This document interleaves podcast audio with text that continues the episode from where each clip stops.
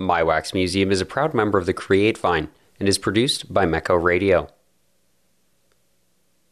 Hey guys, before we get into today's show, I just wanted to give a quick shout out to Mecco Radio. Over on Mecco Radio, we've got a ton of great shows. This is just going to be a general shout out. Go and check them out. You can go to meccoradio.com. That's M E C H O radio.com. Now, onto the show. Hello, and welcome to another episode of My Wax Museum. I'm your host, Alex Williams, and today I'm joined by Chris Kepler. Chris is a fellow podcaster, but unlike me, she sings opera. She has also worked in corporate and she does voiceover work for audiobooks, which I just think is kind of the next level of audio work. That's pretty cool. We also talk a lot about rabbits for some reason, but it's a great conversation. And remember, after today's episode, to take five minutes today to listen intently to the people around you. Chris Kepler, welcome to My Wax Museum. Thank you. I'm excited to have you here uh, today. You are somebody who I've only met once before, and I always start every episode with how it is that we know each other. So, do you remember uh, specifically how we met? I'm pretty sure I remember the event. Yeah. It was just a couple of weeks ago Yeah. or a few weeks ago that we met. Uh, do you want to fill the audience in? It's not like a very exciting story, but if you want to fill people in on uh, how we know each other, Yeah, we met through because we're both members of the Podcast Academy. that's right. yeah, and we were having a meet and greet, and yeah, yeah, Yeah. Oh, yeah. yeah. we were talking about the about the mentorship program cuz through the podcast academy you can be a mentor, you can be a mentee, you can be both and and it provides some really cool opportunities to meet and interact with other podcasters. And so I'm excited to actually get to sit down with you and outside of like a, a networking kind of event, just ask you questions about your life experience, where you're from, where you are now, and, and where you're going. So, with that, would you mind filling us in where you're from originally? Where I'm from originally, Wooster, Ohio. Wooster, Ohio. Uh huh. Yeah. Tell me about Wooster. Is it a nice place? No, it's a small town, north central Ohio. I actually enjoyed, you know, growing up there. Um, it has a large Amish population, and I actually had Amish babysitters. Really? Yep. Interesting. So th- this is really curious to me. I grew up in a city, and so the small town life experience is fascinating to me in general. And so, what what were some of the highlights of growing up in a small town, and and maybe of having Amish babysitters as well, if if there is a highlight to that? Um, a small town, you know, it was very quiet. We had horses because we had a lot of land. Um, and my my mother just loved horses, so um, I and I remember we had some chickens too. I, I have bad memories about chickens because it's like, why would you hand a chicken to a five year old? you know, it's like I got flopped in the face. I dropped it. Then they yelled at me because I dropped the chicken. It's like, I don't like chickens. you don't like? Is it is it specifically because of that experience that you don't like chickens? Yeah, I think it is. It's like, yeah, I'm not good. I don't go near those things. Just tra- just traumatized you early on. yeah. That's so funny. So okay, so you had a lot of land in this small town in Wooster, Ohio. Yeah. Did you like? Was it was it a, a farm or was it just that you lived on this property or kind of what were you guys doing out there? Uh, just that we lived on the property. Um, my parents ran a floral shop Oh, interesting. and and nursery. So that's I think that's why I got exposure to well, both my parents did some floral design, more my mother. And so I come from a background of, of you know, creative. My parents were both very creative, especially my mother. Uh, I didn't inherit the, they were more like visual artists. Instead, I'm, I, you know, became a performing artist, which, which they thought was v- kind of strange. Uh, Um, but yeah, so um, so that was so they they lived. You know, I had babysitters because she was working all day long, not very far away, but still, it was you know she's pretty occupied most of the day with running the business. So. And so, did you did you end up helping out at the floral shop at all growing up? No, not.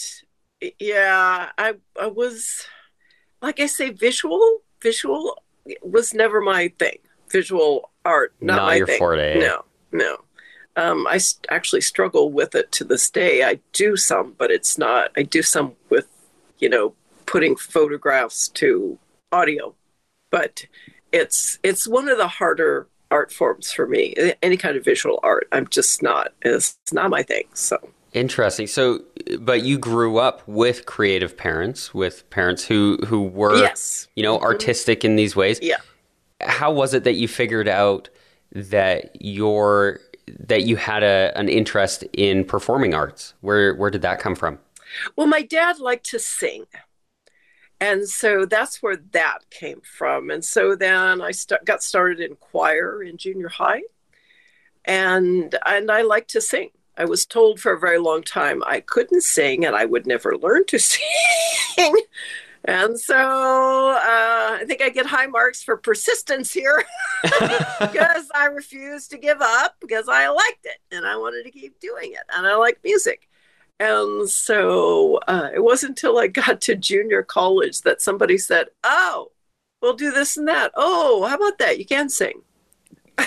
You're like, I've been trying this whole time. Been trying this whole time. You couldn't have figured this out. so, what was it like? What was it that drew you to singing specifically? I mean, other other than your father singing himself. And there's just just something something about music because I like almost all forms of music. Um, my dad liked opera and classical, which of course I didn't like as a kid, but I eventually ended up learning to sing opera. But I just something about music itself that why I love audio. Um, just you know, because now I spend so much time doing audio. I just love audio in in all sorts of forms.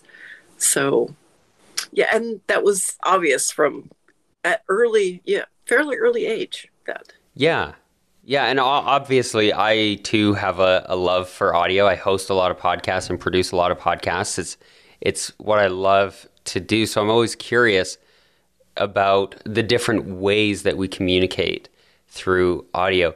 I think you're the first person I've had on the podcast who does opera who ha- or who has sang opera before. And at least as far as I know, you're the first person to bring it up. So, do you like tell me a little bit about this cuz I've I've seen opera and it's beautiful and it's incredible what people can do with their voices. Uh-huh. but I I don't know, what's the point? Like tell me tell me about opera. I you know, it was funny um I I went back to taking voice lessons in my late 30s. And um, the teacher was like, she had a classical background. So she says, Oh, let, let's try it. You know, you're, first of all, I was told growing up that I was an alto, a lower voice. And then I got with a teacher who actually knew something. She said, uh, No, you're a soprano. Not only was I a soprano. I was a high soprano. Whoa, really? I remember. That's uh, that's quite the difference. I remember in the. I sang with the uh, Seattle Symphony Chorale for about six months, and I remember sitting in the high soprano section and looking over at the alto section and going, "Wow." How on earth did they mess that one up? so how how did they figure that out? Did you just practice with them and experiment? Uh, well, no, it was the voice teacher that I got that really knew what she was doing, and the minute she heard my voice, said, "No, you're not an alto." Interesting. Yeah, and so let me tell you, after s- trying to sing the low parts, which didn't really fit my voice for so long, it was very freeing to actually get music that sat well with my voice, but learning to sing up there was like, oh my gosh, wow. It was difficult. But once I got there, I, I just loved it. It's just, you know, and I've also done, and I have, as far as opera goes, and then she, she gave me this opera piece. She said, oh, why don't you try this? And it was love at first singing, you know? Huh. There's something just, you know, I'm not a huge fan of a lot of opera, but the opera that I do like, I really like. Um, but singing it was just, I think it was the challenge and the just, it's like opera has the emotion written into it. Whereas, you know, in in musical theater it's sort of separated. You know, you do the acting and you do the singing and they're separate. But with opera, it's act. You know, the acting is built into the vocal part. So I think that's that's what I found found appealing about it. It definitely, you know, from doing just straight acting, musical theater, and then opera. Opera is the very hardest I have ever done. Um, because you you not only have to have this great vocal output, but you have to watch the conductor and you have to stand where you're supposed to stand and you're just whoa there's a lot of stuff multitasking going on here holy cow yeah like i mean yeah all the opera i've ever seen i'm like wow you know it it is in incredible and the i mean the the force with which you sing and just amazing. So did you did you do a lot of solos? Did you do a lot of performances and stuff with that? I I didn't. Uh, I did some, you know, student productions, stuff like that. Um, but uh, not a lot of professional work. I did probably more professional work in um, musical theater. Uh, I sang the role of the Mother Abbess in The Sound of Music for like 29 performances. Um, you know, in a local local theater. So, um, oh wow. So yeah, that um, but that was fun. That that's sort of an operatic part anyway, and they didn't want to. Uh, lots of times they'll lower it, the musical directors, because you know they get an older lady and they she's got a lower voice and but the musical director i was working with said i'm not changing it it's like that's fine with me i'm very happy singing up there so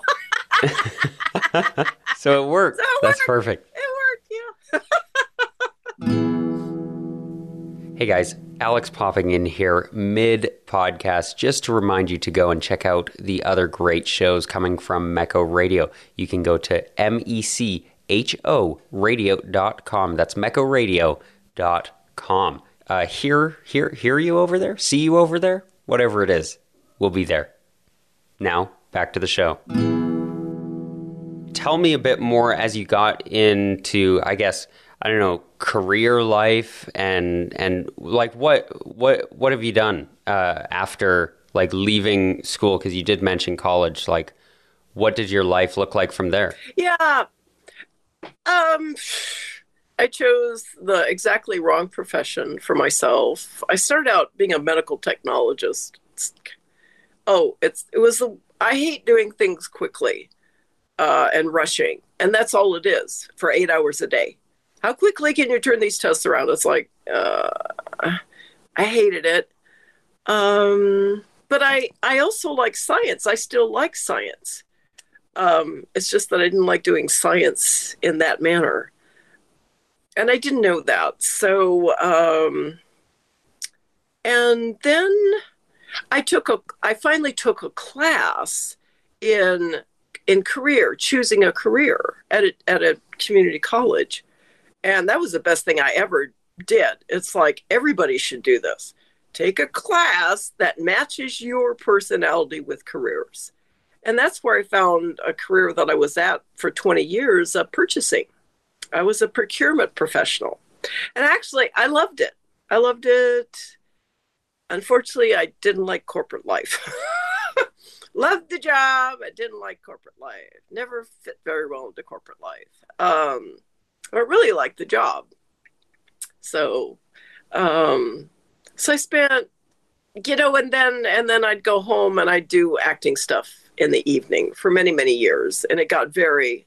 I was pretty tired. Yeah, I mean, you you've got this busy job, corporate, right, and then and then you go home and of course you love pouring your heart into your hobbies and the things that you love but you know it can get overwhelming. So how did how did you end up dealing with that? Most of my purchasing career i spent in tech high tech which was a very you know during the 80s 90s was pretty volatile to work in that area. So i got laid off a lot and i eventually just got tired of tired of getting laid off, and I was lucky to um, save a lot of money, and so you know kept putting it away uh, for retirement, um, and after.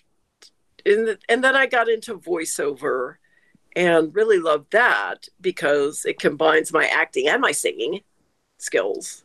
And I have to say, especially when I'm doing an audiobook, every time I step in front of the mic, I'm using my singing skills and my acting skills both, and especially my singing skills.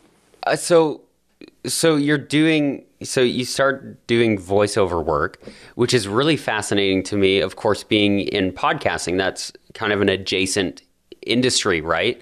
And so, what? And you talk about using your singing and your acting skills in this. How how do you go about doing voiceover for an audiobook. Tell me a little bit about that. I'm just I'm just curious. Oh boy. It's um audiobooks um first you read the book and you go through it and you look at it for pacing and I do a lot of nonfiction. And so I'm going through and saying, do I really know how to pronounce this word? Mm-hmm. yeah. You would be surprised at the number of things you've been mispronouncing all these years. and you don't always, yeah, and you never know until you run into the tongue twister that you've actually got a tongue twister. Um, let me tell you, s- saying three sentences in a row that have seashells in them, it becomes a tongue twister. I can imagine.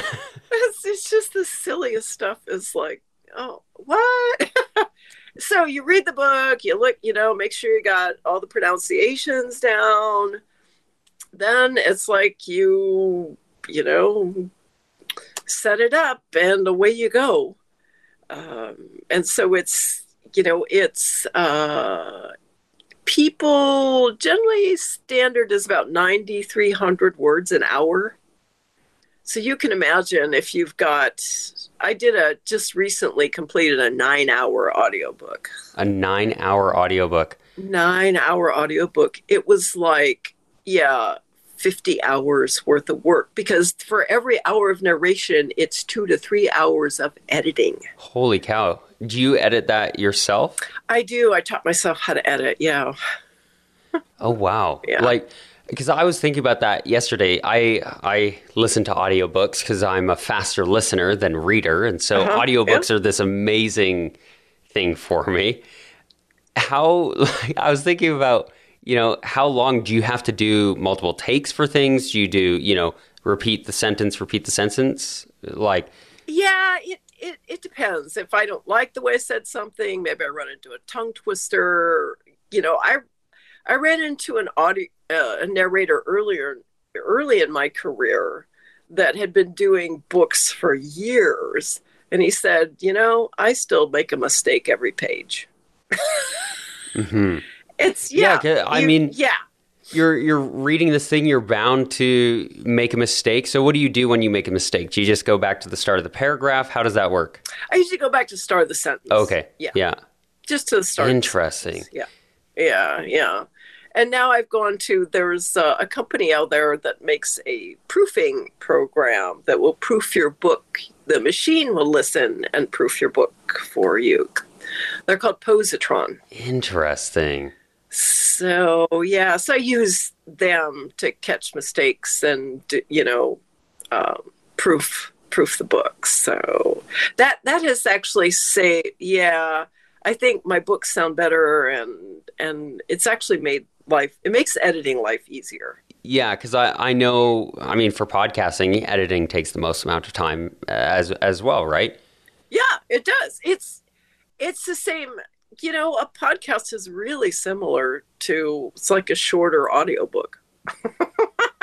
yeah, yeah, and and an audiobook is usually a lot more polished than than a podcast, depending on the podcast and depending on the audiobook, I think. yeah, but the, you know, my podcast, I'm I'm narrating. It's like a micro audiobook. So actually, I edit pretty much edit my podcast to the same standard that I would mm-hmm. an audiobook. So, but I can do that. It's short, so. right. It's it's a lot easier than the nine hour recording. I can't imagine nine hours of that. Yeah. Yeah, oh my gosh, that was yeah. It was like, man, it took me almost the whole month of January to narrate and produce that. So, but it's in it's in the queue to get published. So, that's incredible. Okay, I all this all this talk about story and art and communication. I want to hear what the kind of main ideas uh, with your life that you have communicated, that you are communicating, and that you want to communicate? What are the things you want to tell people? Uh, well, I like to make people laugh, and so I love humor, and um, so I'm I'm hoping you know through the audio that I produce that I'm I want to bring a little humor and a little hmm you know, you know, the mundane things in life can be kind of interesting and funny. And just to to have people look around them and maybe look at things a little differently. Interesting, because uh, in our quick questions beforehand, uh, that that I always ask before each interview, you mentioned seeing this crow trying to crack this nut and flying up onto the pole and you know and dropping it and seeing if it'll crack. Yes. And so I yes. I just yeah. really appreciate that insight into the little things, right? into these little things that you just walk by every every single day. Do you have some sort of practice that you do to try and notice those little things or are you just lucky and just, it just comes to you? No, you know, um, I do have a, uh, a blog. I only write I write it quarterly now, but it's usually it's it's about something I've noticed like that. And I write those little ideas down and then it becomes a, a blog that I do every quarter about you know some rabbit issues. We have an exploding rabbit population around here. And so if you've got two dogs you're going to notice that because they notice that. And there, some we've had some rabbits be stupid enough to come into our backyard, which is fenced. Are, G, are what are the rules around around dealing with with vermin in your your area? Like, are you allowed to deal with it, or do you just have to let it happen? Well, it's sort of you know let it happen. So, uh, okay. the body count last year was four.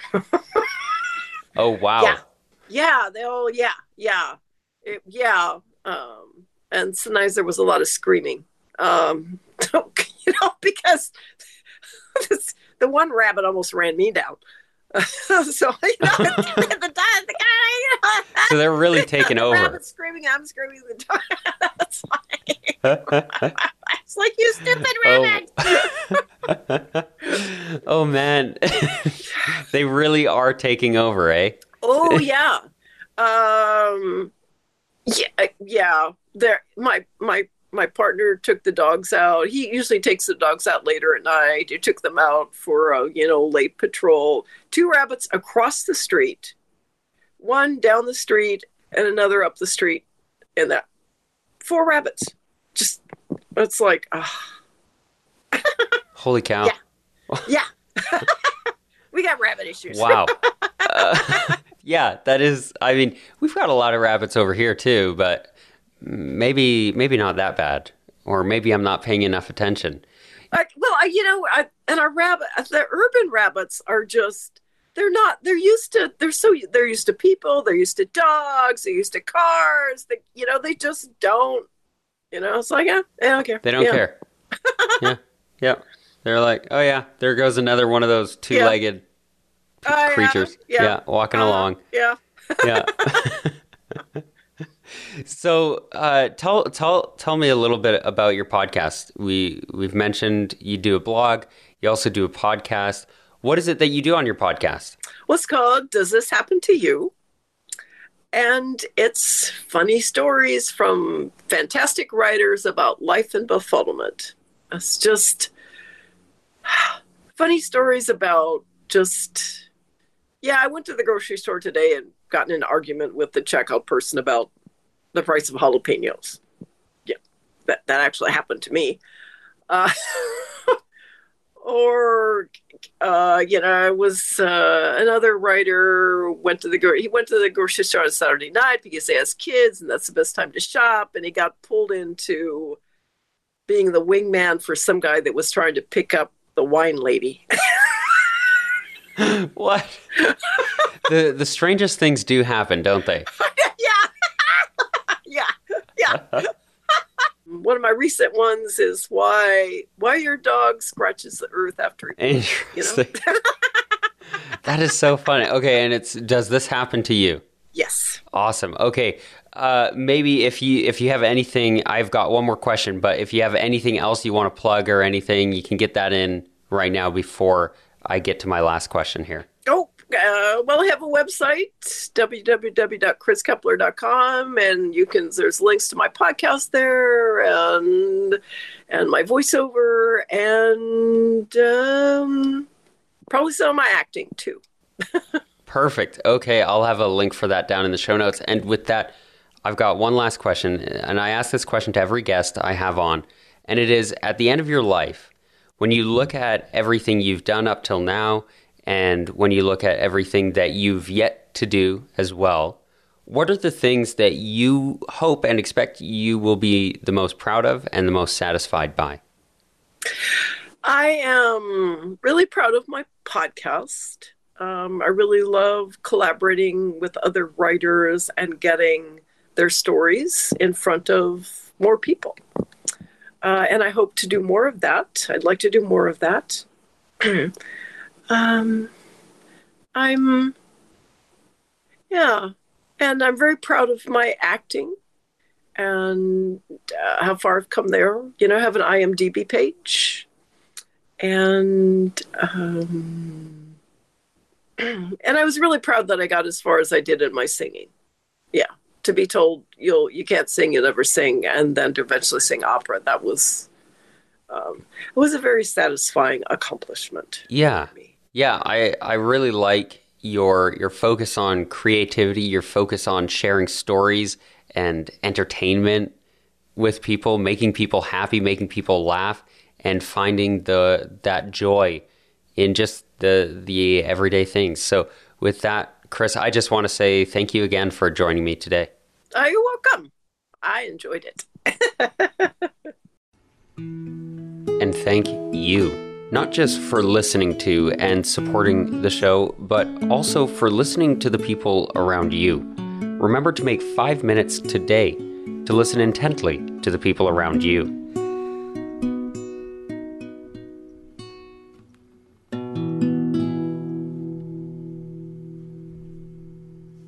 Mecco